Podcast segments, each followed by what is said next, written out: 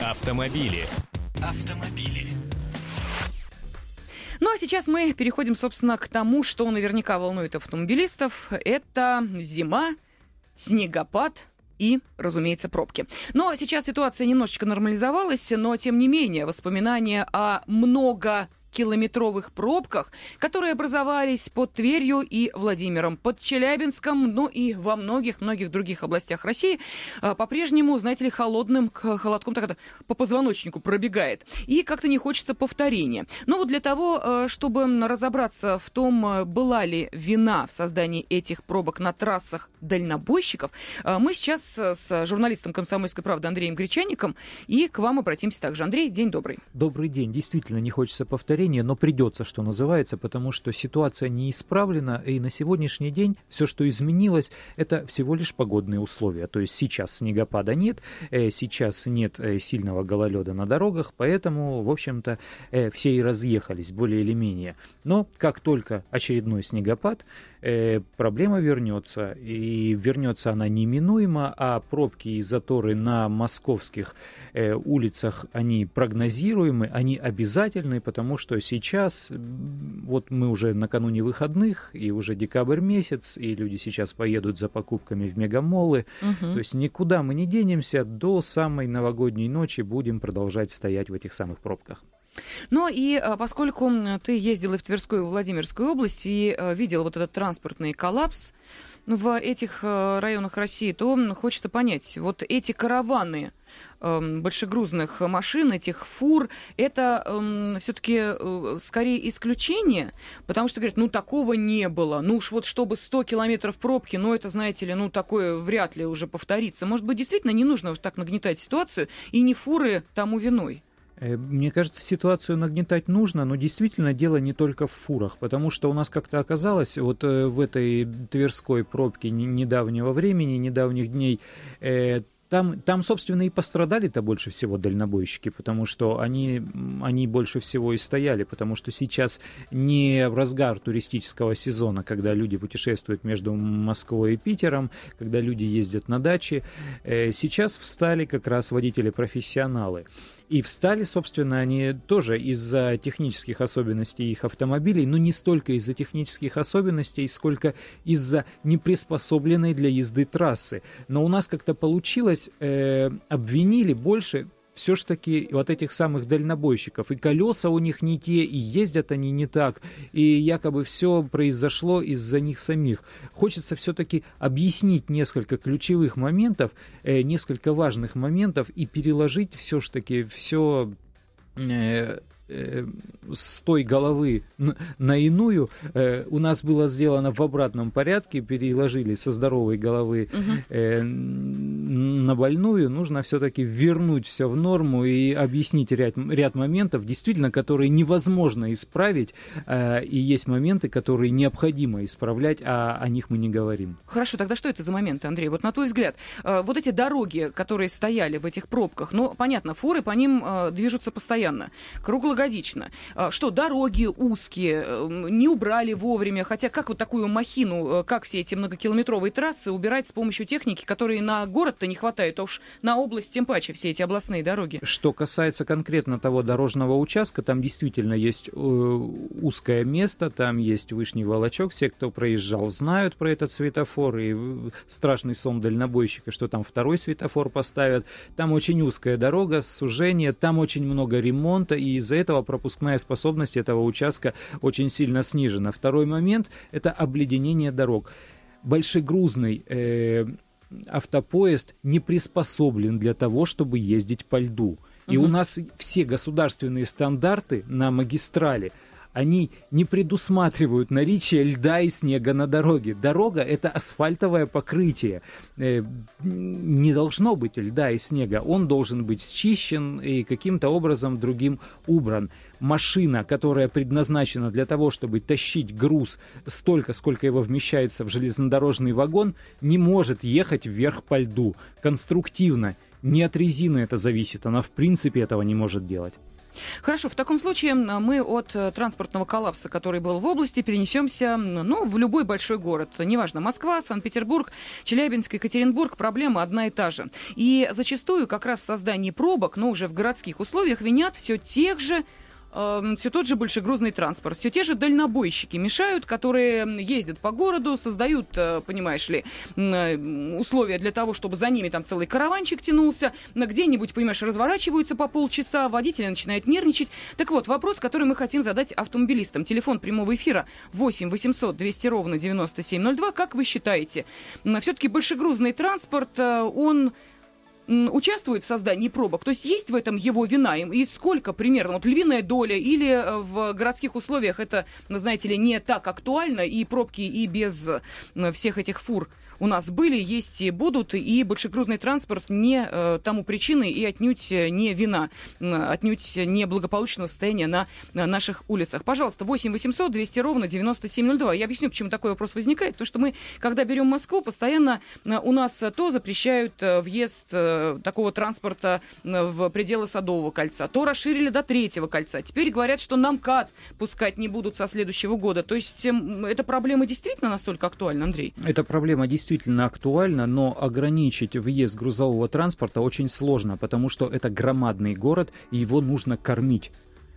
Каким образом вот это количество продовольствия, вот это количество товаров, которые продаются в магазинах и торговых центрах, завозить сюда? Хорошо, не пойдет большегрузный транспорт, пойдет большее количество мелких коммерческих автомобилей, но они все равно пойдут, и они все равно будут создавать заторы на дорогах. Мне для начала хочется услышать мнение эксперта, наверное, на этот счет, а потом мы уже послушаем радиослушателей, что они скажут. Итак, сейчас нам ситуацию прокомментирует председатель профсоюза дальнобойщиков Валерий Войтко. Мы к нему также обратились с тем же вопросом, почему виновными в создании пробок на трассах считают именно вас, дальнобойщиков. Вот что он нам ответил.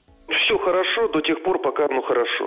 Худо-бедно, там с заторами, с ремонтами мостов, там с какими-то ДТП, по нашим дорогам двигаться можно. Но когда в один комок слипаются несколько факторов, то есть ДТП, снегопад, вот это и приводит к коллапсу. То есть вот к таким ситуациям никто не готов. И это будет абсолютно справедливо. То есть вот нет конкретного виновника, в которого можно ткнуть и сказать, вот из-за тебя, гада, все это произошло. Виноваты все.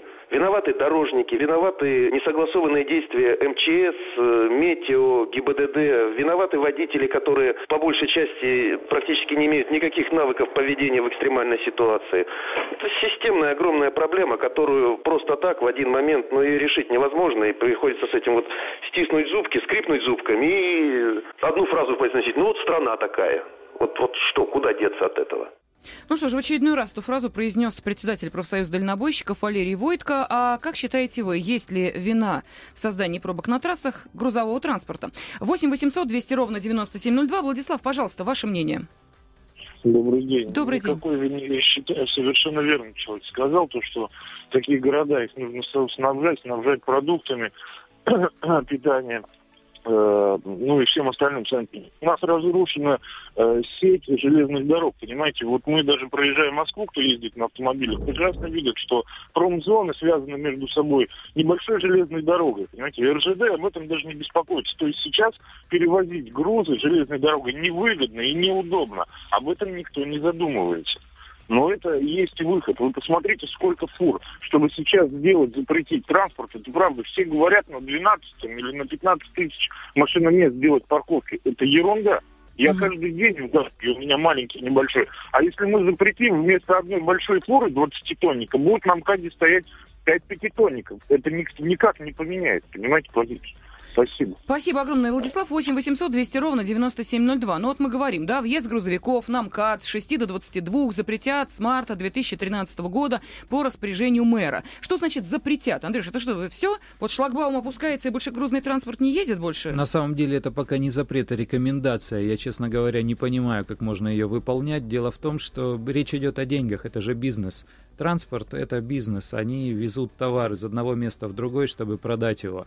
И дальнобойщик зарабатывает с перевозки, он зарабатывает от того, сколько часов он провел в дороге, что он в это время будет стоять вместо того, чтобы везти товар для того, чтобы его продать. Бизнес не будет страдать просто из-за рекомендаций, они будут просто плевать на эти ограничения. Угу. Если их вводить, то их вводить нужно действительно как запрет и каким-то образом организовать инфраструктуру для того, чтобы действительно эти машины можно было где-то остановить, для того, чтобы они могли отстаиваться, для того, чтобы дальнобойщики могли отдыхать, для того, чтобы можно было перегрузить из большегрузного самосвала в малый коммерческий автомобиль все это.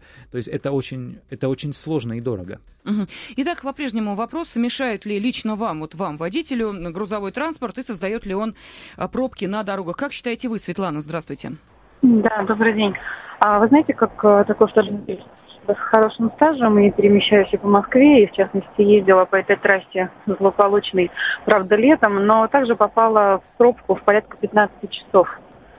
И тот же самый Нижний Волочок, который невозможно было проехать, и абсолютно непонятная работа наших дорожных якобы помощников, но мне кажется, то, что было вредительство какое-то. А грузотранспорт нам обязательно нужен, но что делать? Мы же должны как-то снабжаться, питаться, получать товары, которые нам нужны. Но, на мой взгляд, наверное, это должно быть все-таки, может быть, ночное время, по большей части. Понятно, что это другие финансовые и транспортные расходы, но это хотя бы, может быть, какой-то выход. Понятно. Спасибо огромное, Светлана. Следующий телефонный звонок принимаем сразу. Очень много слушателей хотят высказаться на тему большегрузного транспорта и насколько он лично для вас помеха в движении. Сергей, что вы скажете? Здравствуйте. Мы слушаем вас, Сергей. Добрый день. Набранный вами номер. Понятно. Спасибо огромное, Сергею. Не успев сказать, он уже отключился. Дмитрий, пожалуйста. Здравствуйте. Здравствуйте. Я водитель, профессионал, каждый день за рулем по Москве.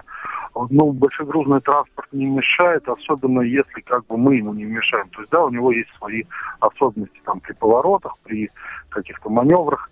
Но вопрос в том, что изменить эту систему можно только при согласовании совместно с бизнесом. То есть надо договориться, чтобы бизнес построил эти стоянки, организовал инфраструктуру, зарабатывал на этом деньги.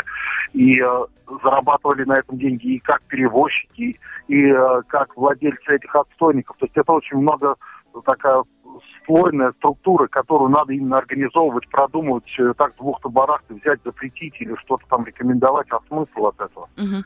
Понятно, спасибо огромное. И буквально несколько секунд, Андрей, чтобы подвести определенные итоги. Собственно, большегрузный транспорт и запрет его еще, в частности, связан и в первую очередь с тем, что там не все в порядке с выхлопами. Я тоже слышала, экологи как-то очень так негативно относятся к этому. Опять же, все упирается в деньги. Для того, чтобы грузоперевозки были рентабельными, нужно закладывать определенные издержки и в качество транспорта, и в колеса, во все что угодно. У нас грузоперевозки нерентабельны, поэтому у нас экономят на всем, поэтому и выхлоп, и старая резина, и все такое прочее. Понятно. Чтобы закончить на приятной ноте, я поздравляю нашего слушателя, чей номер телефона заканчивается цифрами 0861. Именно он у нас выигрывает билеты в кинотеатр «Аймакс». Правильный ответ — отчество таможенника Павла Верещагина — Артемьевич. Если не верите, пересмотрите фильм. Андрей Гречанник и Елена Афонина были в эфире. Спасибо. Автомобили.